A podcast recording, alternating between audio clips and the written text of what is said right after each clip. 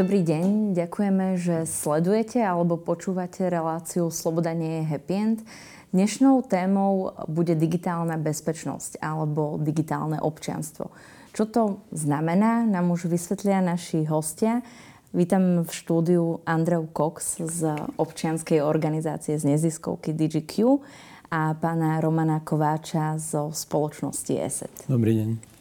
Dobrý deň. Ahoj, Andra. Ahoj, ďakujem veľmi pekne za pozvanie. Ja by som možno začala, určite sa dostaneme aj k tomu, aby si vysvetlila práve ten pojem alebo termín digitálne občianstvo, lebo je to celkom zaujímavé. Ja by som však začala, lebo našla som si teda úplne nečakane na webe vašej organizácie tvoj citát, ktorý je pri tvojom predstavení a, a myslím si, že celkom tak rámcuje vôbec tú tému našej diskusie, kde teda uvádzaš, že si presvedčená, že bezpečná participácia na dianí v digitálnom svete podporuje slobodu, ochranu demokracie, základných ľudských práv, idúc ruka v ruke s osobnou zodpovednosťou. To si myslím, že tak krásne rámcuje, že ako by to mohlo vyzerať. A, ale tá realita je o čosi inakšia a to si žiaľ budeme um, trošku rozoberať v rámci tejto diskusie. Uh, ak som teda už spomenula ten termín digitálne, digitálne občianstvo, tak skús prosím ťa vysvetliť, že, že prečo možno používať tento termín. Mimochodom si úplne tým, že si vlastne uviedla tento citát, tak ako keby sme ho inými slovami povedali definíciu digitálneho občianstva. Je to pojem, ktorý v podstate rámcuje všetko to, čo, o čo sa my tu spolu snažíme. Podporuje využívanie, používanie digitálnych technológií, internetu na dobré účely, napríklad na ochranu demokracie, základných ľudských práv a práv a slobôd prostredníctvom technológií, ale na to, aby sme to mohli robiť, musíme poznať princípy bezpečného používania aj technológií, aj internetu. V podstate spája všetky tie tri hlavné princípy technológie, pokrok, bezpečnosť na internete, ale aj tá participácia za účelom podpory a rozvoja demokracie. Ďakujem. No, to by bol taký ten ideálny stav, ak by tak sme žili v spoločnosti, ktorá využíva vlastne internet, ktorý nemá hraníc. Žiaľ, nemá hraníc, aj keď teda nejaké hranice by nastavené mali byť, ale predsa len, ak sa pozrieme, že skutočne za niekoľko rokov ten pokrok je, je neuveriteľný, ktorý sa deje v digitálnom svete, ale ako keby uh, úplne s tým nekoheruje uh, ten celý vzdelávací proces, že ako vyučovať alebo jednoducho ako používať tieto nástroje, ktoré uh, by mohli byť vlastne pre tú spoločnosť iba pozitívne. Aj keď sa pozrieme vôbec uh, na využívanie internetu a všetkých digitálnych možností alebo aj na konkrétne sociálne siete, tak vôbec celý ten úmysel počiatočný bol predsa pozitívny, čo však v tej spoločnosti úplne uh, sa nezobrazuje alebo nepretavuje sa do nej stopercentne.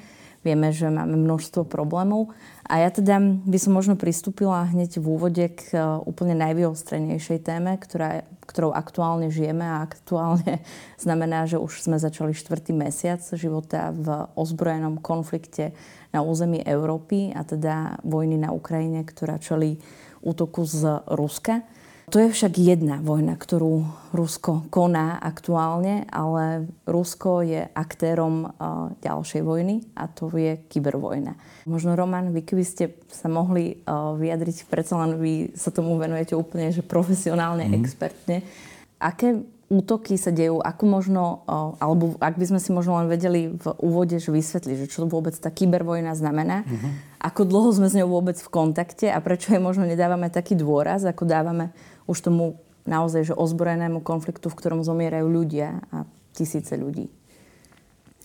No, to je, to je celkom dobrá otázka, že čo tá kybervojna je.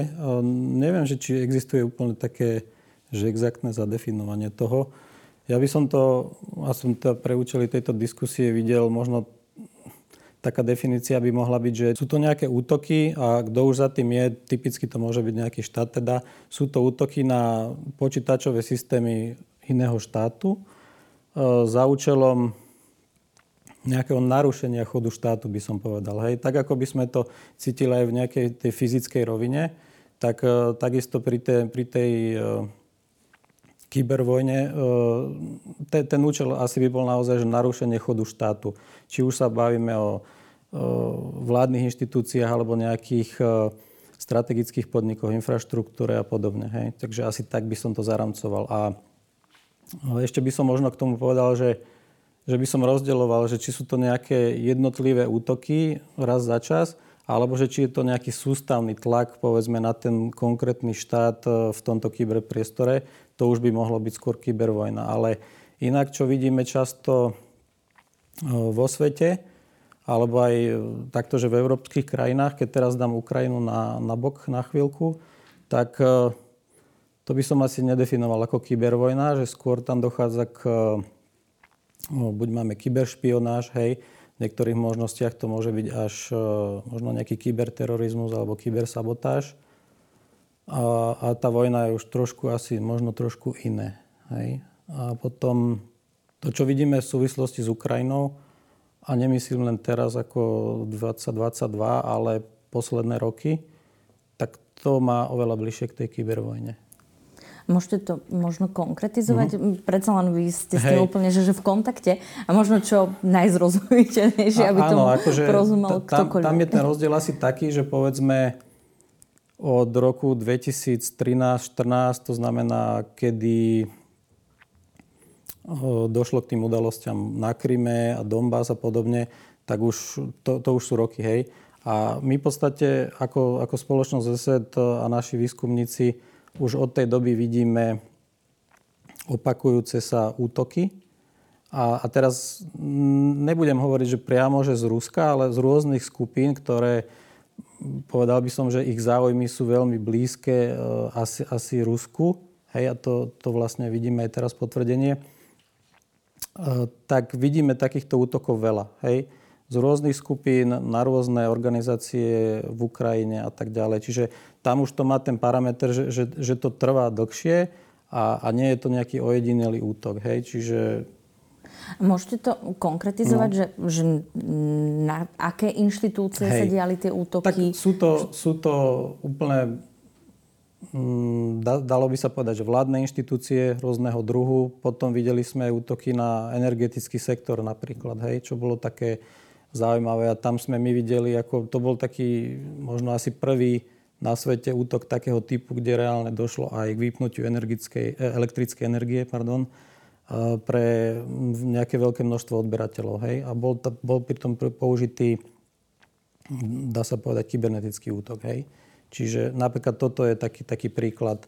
A môže toho byť viacej a potom už sa to rozdeľuje, že čo má ten daný útočník, aký cieľ. Hej? Že či chce len treba z niečo narušiť, alebo ako som povedal, že či je to špionáž, lebo to môže byť tiež súčasť toho, alebo má za cieľ zničiť treba z nejakú infraštruktúru. Možno je to neuchopiteľné, neviem, či sa, či sa dobre vyjadrujem, ale teda ako je to, je to široká paleta útokov z rôznych, ako keby s rôznymi účelmi. Ako sa dá voči takýmto útokom brániť? No, nejakým spôsobom sa dá, ale nie je to akože jednoduchá vec a hlavne to nie je akože jednorazová vec. Hej, že to je takisto, ako keď sa bavíme o niečom jednoduchšom, povedzme, že nejaký phishing, že ako sa voči tomu bránime. Tiež to môžeme niekomu vysvetľovať ako x-krát, ale aj tak môže tomu niekto podľahnúť. Čiže tam... Tá, tá ochrana voči tomu nejakým spôsobom existuje, ale nie je to nič, čo sa dá vyriešiť ako nejak jednorazovo. Hej. Musí to byť znova nejaký systematický prístup a sú to, by som to videl v dvoch rovinách. Jedna vec je technická, hej, že nejakými technickými riešeniami vieme ochraňovať naše infraštruktúry, naše systémy, naše, naše zariadenia. To je technická časť. A potom taká netechnická, to je skôr také, že sústredíme sa na vzdelávanie, nejaký ten awareness, hej, aby ľudia chápali, že čo, aké typy hrozieb vôbec akože môžu byť pre nás, pre deti, pre organizácie a podobne a, a vzdelávanie. Čiže to je taká tá netechnická časť. A to musí ísť asi aj v ruka v ruke a musí to byť systematické, že to sa nedá urobiť ako v krátkom čase. Mm-hmm. Tomu sa ešte budeme určite mm-hmm. venovať o, s tým, že možno aj uh, akým spôsobom k tomu pristupuje potom ten samotný štát a ako si samotný štát možno uvedomuje tie hrozby a ako s nimi pracuje uh, denodene a systematicky, lebo tá systematickosť je tam asi že veľmi nevyhnutné slovo a kľúčové až. Ale možno ešte stále, ak by som, ak som teda úplne že v úvode povedala, že kybervojna alebo kyberútoky, kyberšpionáž, kyberterorizmus, že je to teda množstvo tých foriem. Um, tak aj teraz, keď sa rozprávame, tak je to vlastne uh, skôr také, že uh, môže to pôsobiť na ľudí, na majoritu, ako niečo odťažité v tom zmysle, že, je to, že to môže byť útok, ale na, na inštitúcie, na tie štruktúry toho štátu a nie na konkrétnych ľudí, čo je úplne niečo odlišné, keď si to porovnáme už naozaj s tým ozbrojeným konfliktom, kedy zomierajú nevinní ľudia priamo v, na rôznych teda územiach. Sú zraniteľní aj tí jednotlivci, môžu byť tie, alebo čo znamenajú tie kyberútoky alebo kybervojna aj pre nich samotných, že možno, môže, môžeš, Andrea, áno. Ja by som dala, ja by som dala jeden veľmi konkrétny príklad, nie z dnešnej jary, ale pred časom došlo k... To nebol ani nejaký veľký hackerský útok na nemocnicu v Nemecku. No. A, a vypli sa systémy a, a sanitka, ktorá a proste potrebovali rozložiť a, a pacientov a proste v jednej sanitke kvôli tomu, že museli presmerovať pacienta niekde inde, zomrel človek. Nemecký súd a, rozhodol, že teda tí, ktorí boli zodpovední a, za tento hackerský útok, boli zodpovední koniec koncov aj za smrť toho človeka. Tam sa podarilo identifikovať a, vlastne tých ľudí. A, oni to ale už nedokázali zastaviť. Nebol tam nejaký výrazne zlomyselný zámer, chceli si vyskúšať, takto veľmi nešťastne. Čiže áno, aj pri kybernetických útokoch môžu zomierať ľudia. Áno, toto je jeden, jeden príklad, asi dobrý. To bol konkrétne útok teda ransomwareom, kedy tí útočníci sa snažia napadnúť nejakú inštitúciu a potom ich vydierať a pýtať peniaze. Dopadlo to takto a takých príkladov si môžeme asi vymyslieť aj viacej, aj keď nie sú úplne že bežné, hej. Ale máme príklady, povedzme, že pokus o útok na nejaké zariadenie, ktoré má na starosti kvalitu vody, hej. Tam môže byť takisto, potom už to môžu pocítiť aj tí, aj tí bežní občania, hej, že čo keď tá voda bude nekvalitná alebo až otrávená, hej, takýmto útokom. Alebo, alebo dojde k útoku na nejaké zariadenie a manipuláciou toho zariadenia pomocou tohto kybernetického útoku dojde treba k výbuchu, hej, a môže dojsť až, až k ohrozeniu životov. Hej. Ale to sú také extrémne prípady, by som povedal. Nie je to niečo, čo, čo, sa, čo sa bežne deje, hej, ale... Potom sú to asi, že útoky je jedna vec, ale potom je možno tá kyberšpionáž a vôbec aj zákon o G D P R a to, že ako sa zbierajú tie dáta a štatistiky, to tiež nemôžeme vnímať možno ako, ako už taký ten prejav toho, že, že ako pracovať vôbec. To, to je už vlastne aj tá bezpečnosť na internete, že ako sa pohybovať v tom digitálnom svete a ako pracovať s, s osobnými vlastne uh, dátami na internete, to by sme nemohli možno k tomu tak, že čiastočne priradiť? Ja by som tu, tu, to, čo ja myslím pod kyberšpionážou, tak to sa týka skôr, povedzme, vládnych organizácií alebo nejakých inštitúcií alebo, alebo firiem, ktoré majú, povedzme, nejaké know-how, hej, vývoj vakcín a podobne. Pri tých vládnych inštitúciách to môžu byť typicky ministerstvo zahraničných vecí, hej. A kde útočník má teda za cieľ preniknúť do tých systémov a potom ideálne nejakým spôsobom takým, že sa neprejaví, to znamená potichu si zbiera nejaké informácie, komunikácie ľudí na, na tom, dáme tomu ministerstve a podobne. Takže tá kyberšpionáž, tu by som videl skôr ako keby v tejto sfére, že menej medzi tými, medzi tými bežnými ľuďmi. Samozrejme aj tam môžu existovať nejaké veci, ale typu, že niekto chce niekoho akože nejakým spôsobom ako odpočúvať alebo sledovať, že, že chce vedieť, že s kým komunikuje a podobne, ale to je asi trošku iná kategória. Ale to má potom ešte iný ten cieľ. A, že? Hej, hej, hej, hej. Pri tej kyberšpionáži, ktorá má teda bližšie možno k tej kybervojne, tak tam sú tieto typy inštitúcií skôr na strane obete.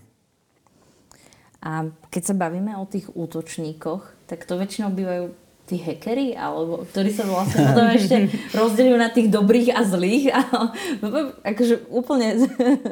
Alebo kto to je? Že, áno, môžu tu byť rôzne ako keby také tie volávky a rôzne áno, nasadení áno, aj hej. ľudia, ale, ale potom sú tam ešte, akože to sa používa, že dobrý a zlý hacker. Ako vieme vysvetliť, áno, vy ste dobrý hej. alebo zlý hacker. Ja ani nie som asi hacker, ale uh, áno, ako to je dobrá otázka. Keď, keď sa bavíme o tých zlých hackeroch, tam, tam bolo vždycky taká roky, roky dozadu taká predstava, že to je nejaký podivný chlapík, čo sedí niekde doma v pivnici a, a niečo akože hackuje, hej.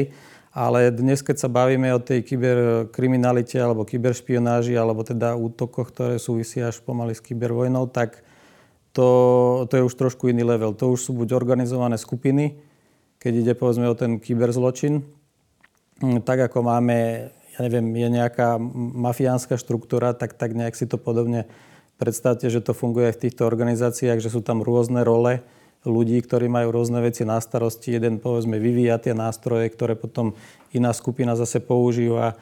Ďalší robí nejaké aktivity, ktoré pomáhajú tej skupine vyťahovať tie peniaze, treba cez bankomaty a podobne. Hej. To, to sa týka toho, toho, tej kyberkriminality. Čo sa týka kyberšpionáže a povedzme tých, tých viac sofistikovanejších útokov smerom na, ako sa bavíme, na vlády alebo na inštitúcie a podobne, tak toto znova, to, to sú nie, nejak, nie sú to nejakí ojedinelí hackeri samostatní, ale sú to zase nejaké um, nejaké skupiny ľudí, hej? Nejaké skupiny, ktoré sú v určitých momentoch môžu byť viac alebo menej previazané možno ne- s nejakými vládami, ale nemusia byť nutne. Hej. Netreba si to predstaviť, že sú to nejakí zamestnanci e, vlády daného štátu. Môže to byť naozaj niekto, kto to robí za peniaze pre, pre niekoho iného. Takže je to taká, je to taká akože kombinácia vecí.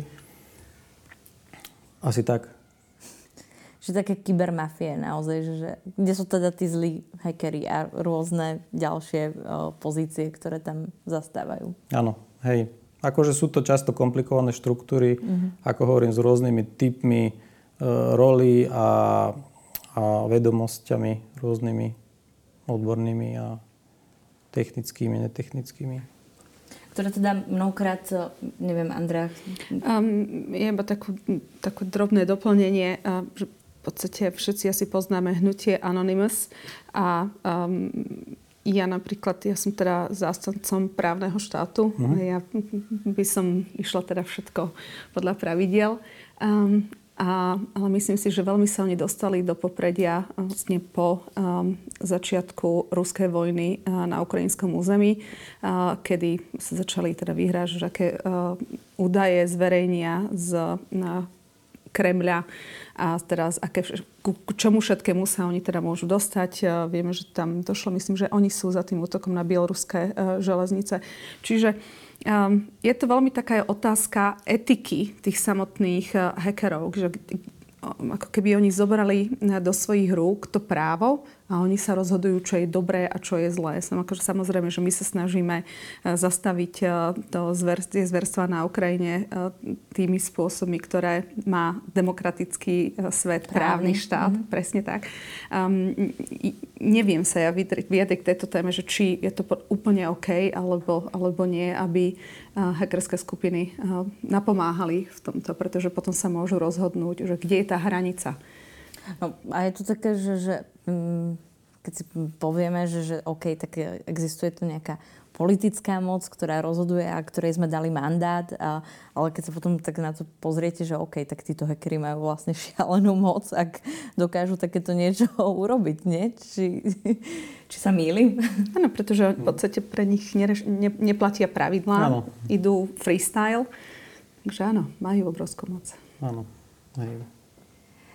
Ale ja dúfam teda, že budeme neskôr pokračovať aj nejako pozitívnejšie, nejakými pozitívnymi odkazmi, aby sme potom nestrašili nie, nie len rodičov, ale aj deti, pretože nám sa často stáva v školách, že keď sa rozprávame s deckami k otázkam kybernetickej bezpečnosti, tak oni potom v podstate majú strach otvoriť akýkoľvek link, aj bezpečný link zo školy. Potom majú, myslia si, že keď niekde, že už len zverejnia číslo karty, už vtedy im hacknú účet. V podstate s tým hack Hackovaním je spojený strašne veľa mýtov a možno, že by bolo fajn, keby sme teda aj nejaké tie pozitívne odkazy ku koncu relácie dali. Už v úvode sme povedali, že internet a digitálny svet má teda množstvo plusov a, a množstvo výhod a pozitív, avšak súčasne akože naozaj nám spôsobuje aj celkom dosť zlá v spoločnosti. A, takže, a už teda keď tu s nami sedí Roman kto, zo spoločnosti ESET, ktorá a, vlastne je jedným z tých hlavných a, aktérov v oblasti bezpečnosti a, na internete a vôbec ochrany, a, prehliadania všetkých takýchto linkov, tak a, myslím, že že toto je jeden ako keby z dôvodov, prečo sa budeme aj o tomto rozprávať a akým spôsobom uh, vy pracujete. Ale teda uh, chcela som len otvoriť tú tému spojitosti s Ukrajinou a s tým, že čo sa vám už možno, lebo určite ste sa zaktivizovali ešte o sto levelov intenzívnejšie po vypuknutí ozbrojeného konfliktu a čo sa vám uh, podarilo možno v posledných mesiacoch a posledných rokoch asi aj určite minimálne v ESETe v oblasti bezpečnosti v kybernetickom priestore. Hej, takže áno, ako my ten priestor sledujeme systematicky, ale dá sa povedať presne, že s vypuknutím toho už naozaj ozbrojeného konfliktu teraz vo februári sme zaznamenali takisto nárast ako keby rôznych typov útokov. Uh, jeden konkrétny bol aj tesne ako keby, že pred vypuknutím, kedy uh, tie skupiny, ktoré útočili, uh, sa snažili uh, odstaviť nejak, nejaké systémy uh, v rôznych ukrajinských inštitúciách, čo mohla by to byť teoretická náhoda, ale a, asi skôr nie v tomto prípade, hlavne preto, lebo sme aj videli, že ten, z určitých indícií sme videli, že ten útok bol pripravovaný nejakú dobu. A bolo by to naozaj akože veľká náhoda, že by sa to zrovna v predvečer tej fyzickej, toho fyzického vpádu uskutočnilo. A, a nebolo to ojedinelé, videli sme potom aj v tých ďalších následujúcich dňoch dosť, dosť intenzívne útoky. Bolo to, boli to útoky typu malverom typu Viper, čo znamená vlastne, že útočník mal naozaj za cieľ zlikvidovať jednoducho počítačové systémy. Že treba si to predstaviť tak, že útočník sa dostal do, už, už predtým do nejakých inštitúcií, mal ako keby nachystanú pôdu a jednoducho, kedy sa rozhodli v tom nejakom momente, tak ako keby vyslali nejaký signál a reálne, čo sa stalo, je, že tie počítače po tom útoku boli v takom stave, že sa vlastne nedali ani na, naštartovať, hej, naspäť. Čo zdá sa to, že však možno by sa to dalo nejak ako ošetriť, ale akože vyriešiť, hej, ale hlavne keď potom na, na to nasleduje akože útok, toho času je málo, hej, je to stres a hlavne keď sú cieľom povedzme nejaké dôležité inštitúcie, ktoré potrebujete, aby v takej dobe zrovna boli funkčné, tak tam, tam ten efekt zrejme ako bol viditeľný, hej. A ešte by som k tomu chcel povedať, že, lebo sa o tom tak bavíme, že ten kyberpriestor a tá vojna, keď už teda bavíme, sa hovoríme o tej téme, ono to Ono to netreba vnímať úplne akože izolovane, hej, ten kyberpriestor. Akože on je jeden z tých priestorov, kde sa tie konflikty odohrávajú. A áno, a možno, že aj ja som si kedysi x rokov dozadu myslel, že keď bude nejaký konflikt me- medzi, t- povedzme, že krajinami budúcnosti, že sa to bude odohrávať iba, odohrávať iba v kyberpriestore. Ale vidíme, že, že to je ako pomiešané, hej, a že sa to, ten konflikt odohráva aj teraz na Ukrajine paralelne tých rôznych ako priestoroch alebo doménach, ako sa to hovorí, že aj na, na súši alebo na mori a zároveň v kyberpriestore a podobne. Takže ono je to, netreba sa na to pozerať, že to je nejaká izolovaná, izolovaná vec. Hej? A ESET teda konkrétne uh, mm. identifikoval uh, tento útok a aké ďalšie kroky možno urobil, že, že alebo akým spôsobom možno pomáha práve mm-hmm. ESET. Určite pomáhate finančne a tak ďalej, ako teda množstvo organizácií, inštitúcií, jednotlivcov, ale toto je úplne, že priamy, priama pomoc. Áno, tak po tej technickej rovine samozrejme my aj spolupracujeme s ukrajinskými organizáciami, povedzme cé e er té ukrajinský, takisto tam máme partnera na Ukrajine, takže my sme spolupracovali a spolupracujeme pri povedzme riešení incidentov existujúcich alebo na, na zlepšeniach ochrany. A takisto povedzme tie informácie, ktoré my získame alebo vidíme z takýchto, z takýchto útokov alebo z takéhoto typu konfliktu, tak uh, tie informácie sú samozrejme zaujímavé potom možno pre ďalšie inštitúcie, treba z Európskej únie, hej, alebo NATO a podobne, lebo my, čo vlastne našim cieľom ako ESETu primárne, my sa sústredíme na tú technickú časť. To znamená, že snažíme sa pochopiť, ako tie útoky sú vykonávané v kyberpriestore, aké nástroje útočníci používajú, aké, aké techniky, aké, aké procedúry používajú pri tých útokoch. Pochopením toho sa potom, samozrejme, náš primárny cieľ je zlepšiť ochranu pre našich používateľov. Tým, že rozumieme tým útokom, tak vieme, ako sa lepšie voči nim brániť.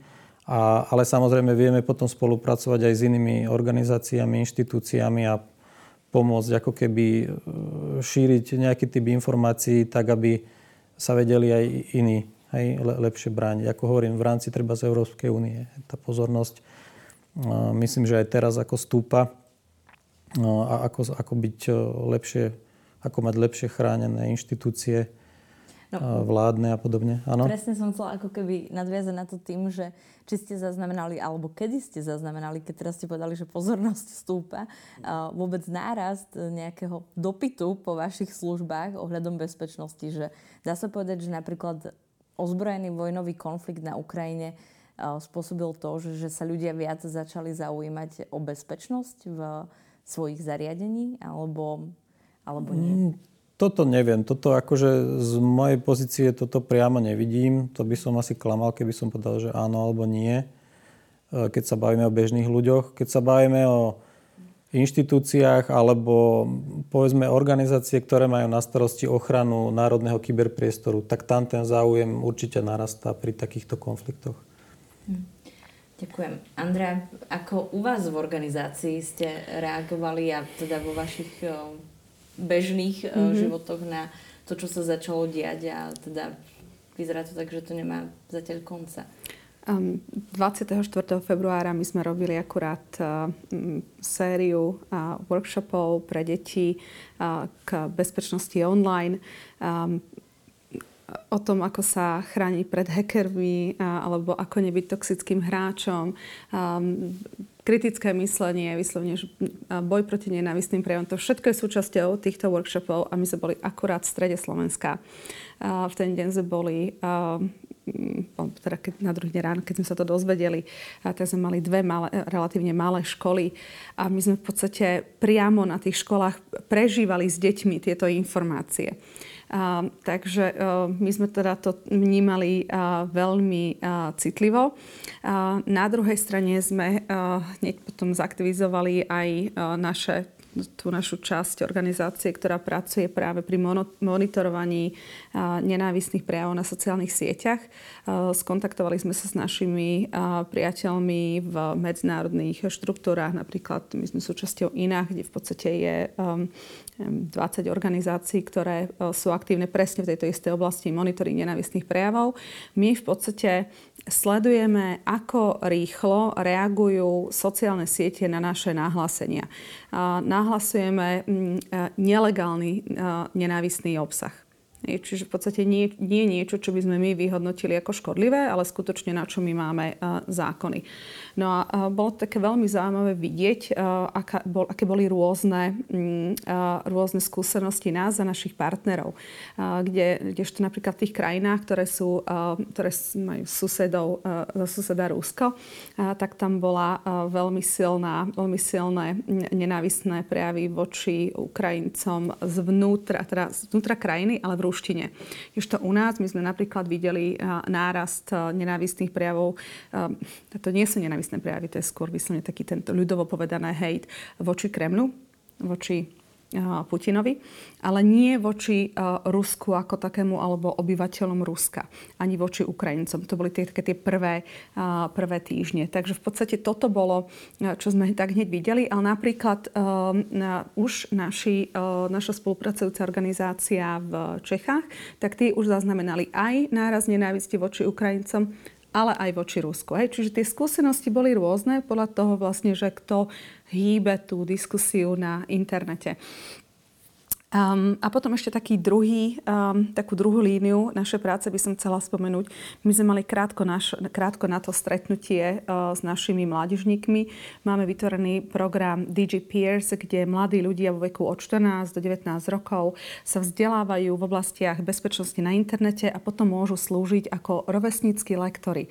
A je to veľmi uh, populárne na školách, pretože v podstate ten odkaz, ktorý my deťom chceme uh, odovzdať, im dáva niekto, kto je vekovo im blízky.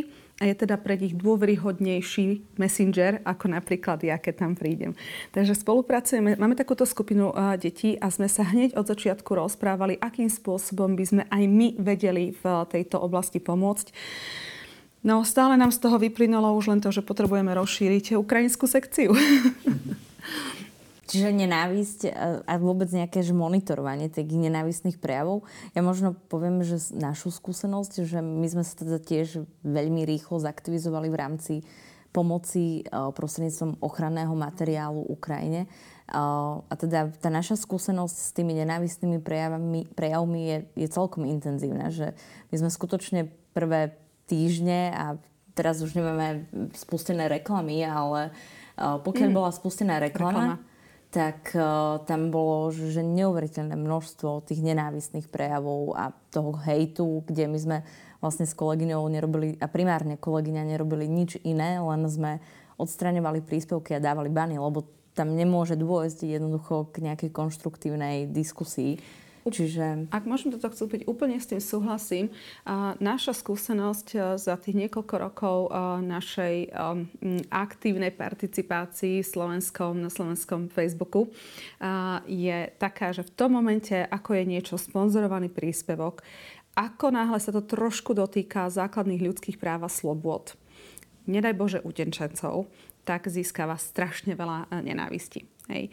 Je to tak, proste je to sponzorovaný príspevok, dostáva sa do širokých... Um, no, obla- my si cielime to publikum. Áno, no, no, áno, áno. Nevychádza. A v podstate tam sa niekedy stane to, že sa dostane, že ono v podstate, uh, síce je to do, do najširšie publikum, ale stále uh, Facebook je uh, založený na tom algoritme priatelia priateľov. Hej. Čiže ak sa zobrazí mňa alebo viacerým z mojich priateľov, tak potom sa zobrazuje aj ďalej. Hej.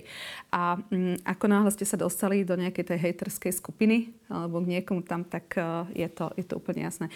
Áno, my v podstate kedykoľvek robíme aj úplne um, ničím um, nevynikajúce kampane uh, na Facebooku. Uh, vždy sa dohodneme, kto z nás potom bude riešiť nenávistné uh, prejavy pod tým uh, článkom. A to musím povedať, že teraz máme von tak na podporu kri- kritického myslenia, že to je všetko tak objektívne a neutrálne. A napriek tomu. Na všetko. Na všetko, áno. Ak náhle je to sponzorované. Ale dobre, a to sa už potom nemôžeme rozprávať. Keď sme sa tu rozprávali o všetkých tých rolách v kybermafii, pre mňa to znie, akože vôbec nie, žiadnym spôsobom to nejakým, neznevažujem, ale je to pre mňa úplne, že ja si to naozaj predstavujem ako nejaký iný vesmír, kde, kde žijú uh, ľudia, ktorí sú nejak, majú nejaké tie Roli, role, uh, a, a, ale a strašne sa to musí... A pritom sú to obyčajní ľudia, ktorí uh, len s tým, že, to mož, že je to pre mňa tak nepochopiteľné, že aké vlastne nástroje a aké poznanie musia mať, aby to zrealizovali všetko. A je to pre mňa tak vzdialené, že aj si ich tak predstavujem vzdialene. Ale oni sú žiaľ úplne, že absolútnou, obyčajnou uh, súčasťou spoločnosti. Áno. Ale ono, aj tie názvy z, nie, akože z nich robia niečo také, že teraz som chcela prísť k tomu, že trolie farmy a tí trolovia, ktorí môžu byť presne akože všetky tie falošné profily, ktoré burcujú tú nenávisť a môžete ich nahlasovať do nekonečna. To je aj moja skúsenosť, že nahlasujem, nahlasujem a mne iba Facebook odpíše, že spĺňa všetky normy komunity a mňa ide z toho šľak trafiť, že ako toto spĺňa normy komunity. Ale proste je to tak. No ale tam sú tí trolovia a ja si ich teda predstavujem ako takých tých škriatkov. Ale nie sú. A ako možno, ako vieme odhaľovať priamo možno aj vy z vašej profesie viete, ne, alebo... To neviem, ako na toto asi úplne dobre odpovedať. Ja tomuto sa nejak vyslovene my nevenujeme. Ale ako tá téma je dobrá, hej, a ako možno až smutná by som povedal. Bohužiaľ je to tak, no, že tie sociálne siete toto nejak tak amplifikujú, to správanie akože tých, tých ľudí. A teraz nemyslím tých, čo nazývate ako trolov, ale ako celkovo tej spoločnosti. Hej. A niektorí by som povedal, že sa stávajú akože trollmi a, a zároveň, že sú obeťou, ale možno šíria tie, tie veci ako nejak tak, tak ďalej do svojho okolia. Čiže obeťou ideológie? A, obeťou alebo... ideológie, obeťou, neviem, možno, ako, ako hovoríme, slabého kritického myslenia, možno slabej vzdelanosti, obeťou niekoho, že verí niečomu, niekomu nejak automaticky a potom, potom tie veci alebo šíri ďalej. Alebo nesociálneho štátu, ktorý o sebe hlása, že je sociálny, čiže obeťou chudoby in the end. Áno, hej, že, že veľa z tých, z tých ľudí, ktorých možno aj vy, vy spomínate, že, že to sú, oni sú na jednej strane asi obete, čo samozrejme zase ich, ja ich neospravedlňujem, že čo robia. A hovorím, je to, je to dosť smutné a v tom kyberpriestore je to tak teraz, tie sociálne siete to amplifikujú, nie je to úplne asi dobrá situácia, však vidíme, čo to robí so spoločnosťou, ale tam to riešenie je tiež také otázne, že ešte ťažko povedať, hej, že tými technickými riešeniami to asi nevyriešime všetko. Áno, ja by som to povedala, nie už vlastne, keď si hovorila o tom, že aj takí tí hackeri, ktorí skutočne realizujú útoky a dostávajú za to nejaké finančné zdroje, že sú to obyčajní ľudia, no asi úplne až tak nie. Hej? Asi im tam chýba nejaká, nejaká tá časť v tom etickom rozhodovaní, nejaká časť morálky, nejaká tá časť uvedomenia si svojho miesta v spoločnosti. Lebo ten finančný obnos, ktorý oni dostanú za to, že ublížia v rôznej miere iným ľuďom, nikdy nemôže prevýšiť to, že skutočne ubližujú niekomu. A, takže určite to nie sú takí, že štandardní bežní ľudia. A m, teraz k tým trolom opäť presne tá motivácia, prečo ľudia či už koordinovanie, alebo aj sami od seba m, ubližujú druhým ľuďom, je rôzna. Niektorí to môžu mať, môžu sa cítiť, že sú súčasťou nejakej inej skupiny, ktorá ako keby im dáva právo um, ubližovať druhým ľuďom. Lebo ja som súčasťou tejto našej uh, bielej majority a ja si tu môžem povedať, čo chcem, čo mi ty tu budeš uh, rozprávať. Hej, čiže toto je jeden uh, dôvod. Druhý je vyslovene tá uh, frustrácia, o ktorej ste vy hovorili. A áno, uh, ja teraz teda použijem si, použijem taký príklad. Uh, často ľudia, ktorí uh, m, realizujú kyberšikanovanie, sú tí, ktorí boli obeťami kyberšikanovania predtým, alebo šikanovanie uh, takisto. Uh, často ľudia, ktorí boli zneužívaní v detstve, robia takéto isté veci aj v dospelosti. Takže áno, oni určite môžu byť obeťou presne napríklad našej spoločnosti, ktorá ich marginalizuje, ktorá nedokáže zabezpečiť základný nejaký, nejaký štandardný život a môžu cítiť frustráciu. My sme sa viackrát aj s kolegami z policajného zboru rozprávali o tom, že aké to ťažké musí byť niekedy aj pre tých samotných policajtov, ktorí vlastne akože zasahujú voči nenávistným prejavom na internete. Um, ale nejakým percentom v kútiku duše hovorí, no ale tak akože ten chlapec hovorí aj za mňa, hej? Lebo proste sme frustrovaní. Sme frustrovaní, ktorúkoľvek časť nášho života si zoberieme, tak sme, sme nahnevaní. Len um, opäť, hnev je dobrá emócia, pokiaľ ju spracujeme a použijeme vpred, hej, na niečo dobré. Na nejaké riešenie, presne tak. Uh, povedzme si, uh, zaslušné Slovensko na začiatku bol hnev. Hej? Čiže je, je to OK byť nahnevaný, ale nie tak, že tým ubližujem niekomu druhému. A, takže to vlastne, prečo ľudia a, sa, sa hnevajú, alebo prečo sú tie trolie farmy, tak presne finančný dôvod, alebo snaha cítiť sa a, nejakou súčasťou nejakej skupiny. Ono veľakrát a, hovoria teda policajti, že keď zasahujú voči niekomu, kto takto systematicky chrli nenávisť, častokrát nájdú nezamestnaného človeka v jednej izbietke a proste vy vidíte takéto sociálne zázemie. Hm. Čiže, akože, ja samozrejme, že si nedá ospravedlňovať a v žiadnom, ako keby, lebo tých rozmerov toho nešťastia a obeť Tak. Obete je, je akože množstvo v tej Každom spoločnosti. Každom z nás. Mhm.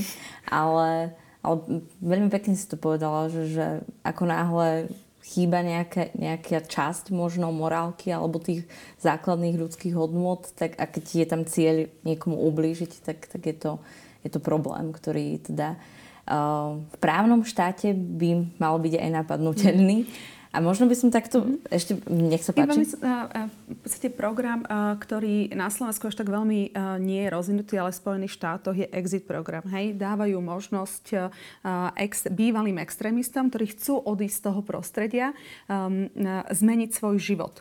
Um, my na Slovensku čo im dávame týmto ľuďom? Hej? Um, ponúkneme im paragraf. Hej, čiže opäť presne neospravedlňujeme, ale skúsme dať alternatívu, tak ako proste pri výchove dieťaťa. Keď ja chcem, aby vyhľadávalo kvalitné informácie, ktoré sú mu prospešné pre jeho rozvoj, tak mu ponúknem nejakú formu, či už aplikácií, nastavenia v tom telefóne, na počítači, alebo samotné konkrétne kanály, alebo ho nechám robiť si, čo chce. A presne toto isté robíme aj s dospelými, ktorí v podstate potrebujú pomoc. Dospelí a deti, dospelí aj seniory. No, tak. Myslím Hej. si, že máme zastúpené všetky demografické skupiny, žiaľ. Ľudí, ktorí potrebujú pomoc, aby sa vedeli vôbec bezpečne v tom prostredí správať.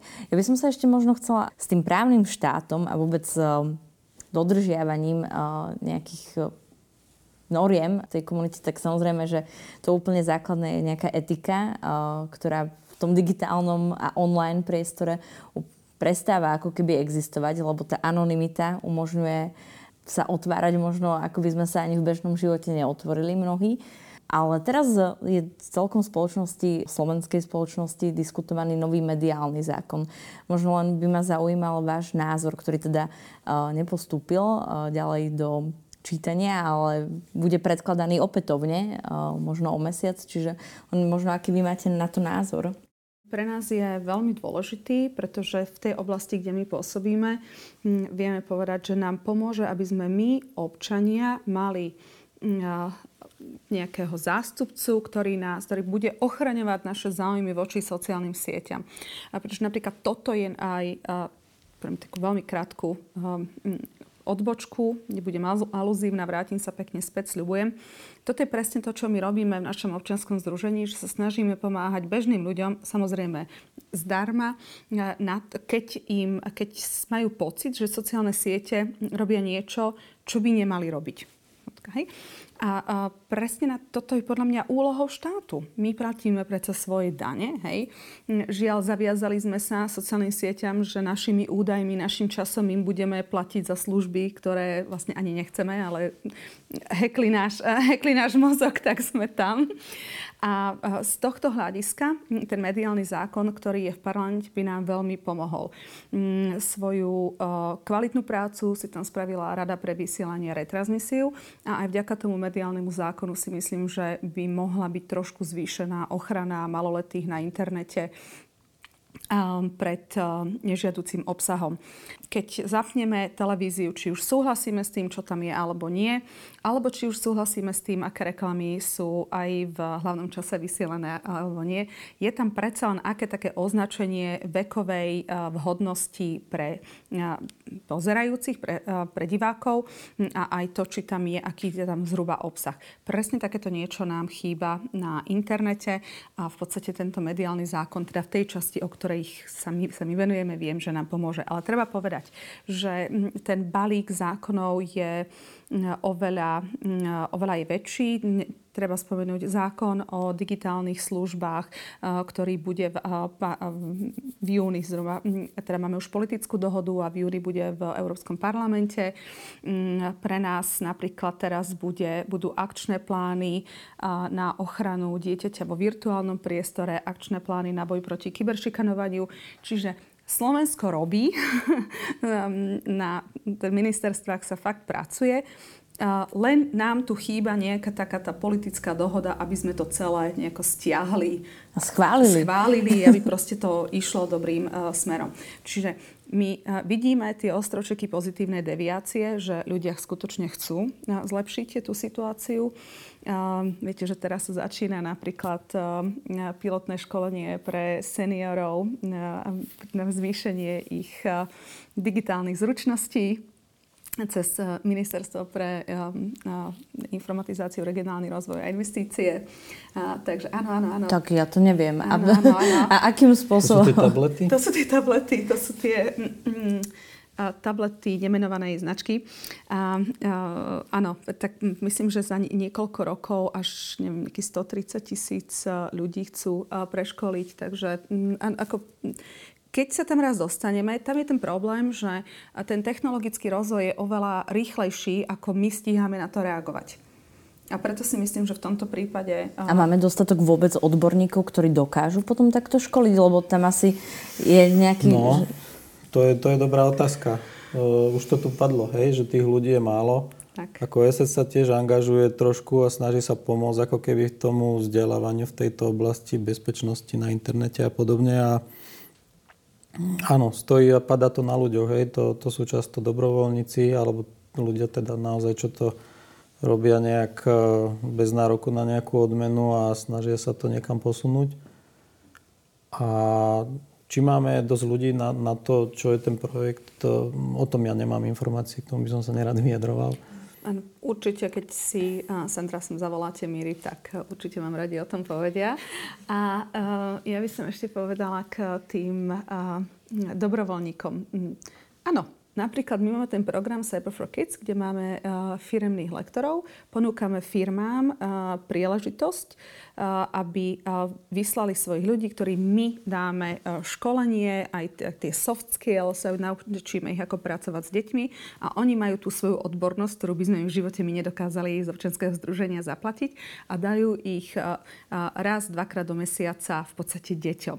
Hej? Čiže snažíme sa prepájať akýmkoľvek spôsobom tie sektory, preto pretože učiteľ, ktorý vyšiel v, v roku dvetisícdvadsaťdva zo školy, tak už v roku dvetisícdvadsaťtri bude mať úplne iné uh, to prostredie.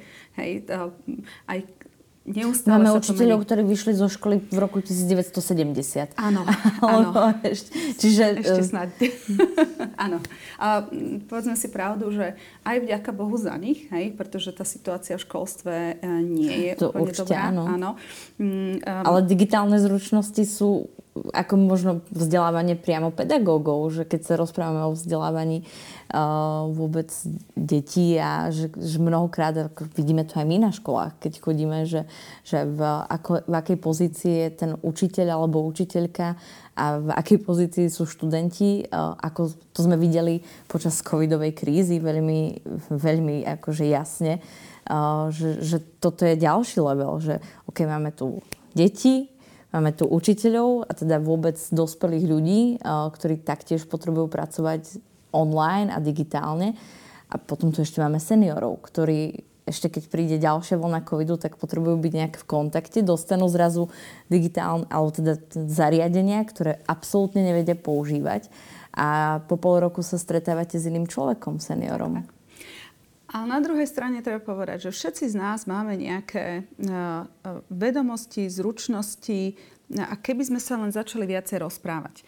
My vojdeme do triedy a ako prvé sa ja spýtam decák, prosím vás, pomôžte mi, kto mi zapojíte, kto to spravíte, kto zapojíte dataprojektor, ako to tu u vás funguje.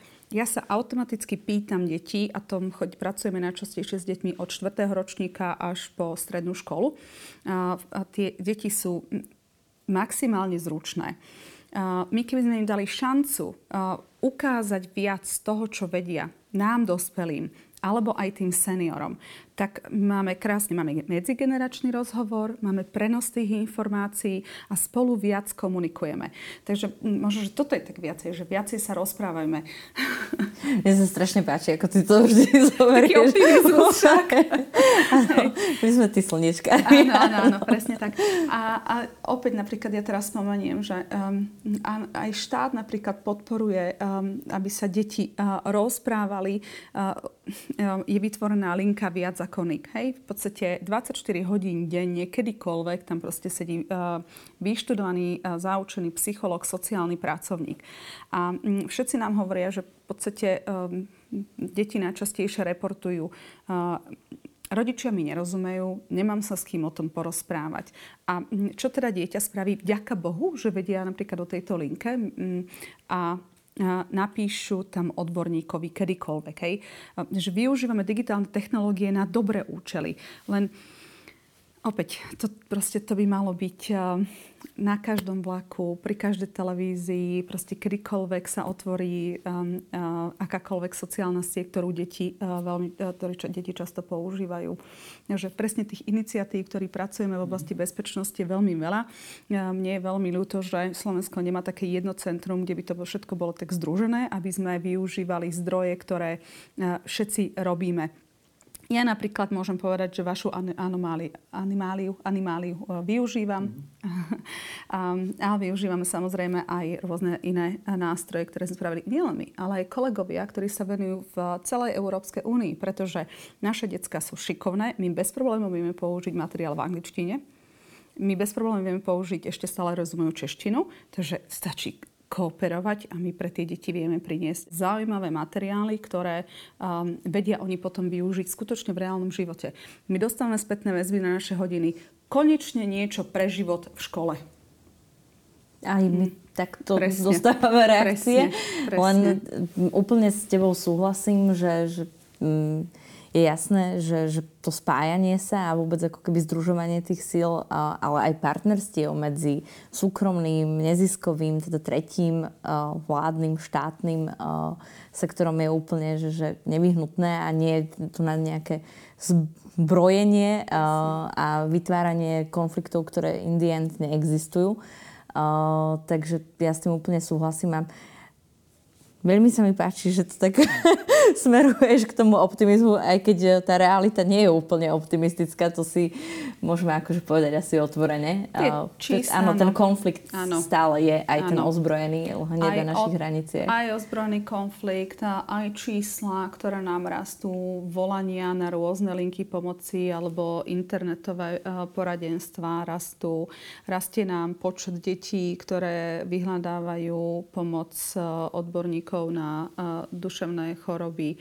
Um, áno, situácia v, tomto, v tejto oblasti uh, je taká, aká je. Treba povedať, že v nej nie sme sami. Uh, kedykoľvek si porovnávame údaje, uh, či už s Európskou úniou, alebo um, uh, Veľkou Britániou, alebo uh, Spojenými štátmi, tak máme veľmi podobné údaje.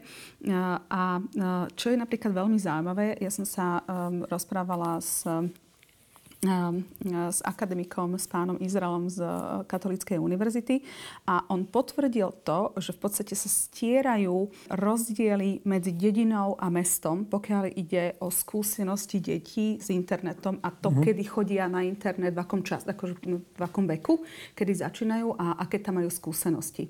Hej, čiže to je taká napríklad veľmi zaujímavá informácia, alebo možno, že aj my, keď chodíme do tých škôl, tak si tak predstavujeme, že sa tešíme, a idem na malú dedinskú školu, to bude pohodička oproti Veľkej Bratislave. Vôbec to tak nie je. Tým, v podstate úplne sa nám strali rozdiely. Ja si tiež nemyslím, že, že sú, sú tie rozdiely nejak viditeľné. Mož, možno naozaj, že pri Bratislave, pri niektorých školách, ale to sú už zase iné asi rozdiely. Ale akože, ak sa pozrieš na to, že tak uh, ja som z nás troch asi najmladšia a ja som chodila ešte do, na internet do takých tých kaviarní a to bolo akože, že moja puberta, už, už puberta. A teraz, keď sa pozriem na moju netier, ktorá bude mať dva roky, tak ona si už na YouTube vie vyhľadať Mášu a Medveďa a tak ďalej, že to je úplne že, že neporovnateľný uh, rozdiel, ktorý... Tak, tak len dúfame, že rodičovské nastavenia tam už boli a že má YouTube Kids. Áno, určite. Teraz si to trošku zakončovala už negativisticky, ale um, mňa teda... Som veľmi rada, že sme sa rozprávali teda o rôznych témach, skôr sme ich tak otvorili, lebo dalo by sa uh, veľmi dlho rozprávať napríklad o bezpečnosti seniorov na internete alebo detí a mládeže a, a úplne tie všetky témy by sa dali ešte konkrétne rozoberať, že minimálne po hodine. Ale aspoň sme ich otvorili a za to som vám veľmi vďačná. Uh, som vďačná, že určite aj pracujete na rôznych takých tých... Uh, posunoch v tomto štáte dopredu a hľadaní riešení, lebo to, to je veľmi nevyhnutné a určite to potrebujeme ako spoločnosť, a teda nie len na Slovensku, ale celosvetovo. Uh, dúfajme, že sa nám nejaké zákony aj schvália, keď už sa im venovalo toľko času v oblasti prípravy. A verím, že sa stretneme a že sa budeme rozprávať možno už ešte viac optimistickejší. No, presne tak, už len nech skončí uh, vojna. Uh, Ozbrojená. Tak, presne um, tak. A už budeme v krehkom miery. Ďakujem vám veľmi pekne, uh, že ste prišli teda a pekný deň vám ešte prajem. Pekný deň. Aj my ďakujeme krásne. Ďakujem aj všetkým vám, ktorí ste sledovali alebo počúvali ďalší diel relácie Sloboda nie je happy end. Aby mohli vznikať ďalšie takéto časti relácie, by sme vás chceli veľmi pekne poprosiť, aby ste sa stali pravidelnými podporovateľmi Post Bellum. Viac informácií nájdete na w w w bodka post bellum bodka es ka. Ďakujeme a pekný deň.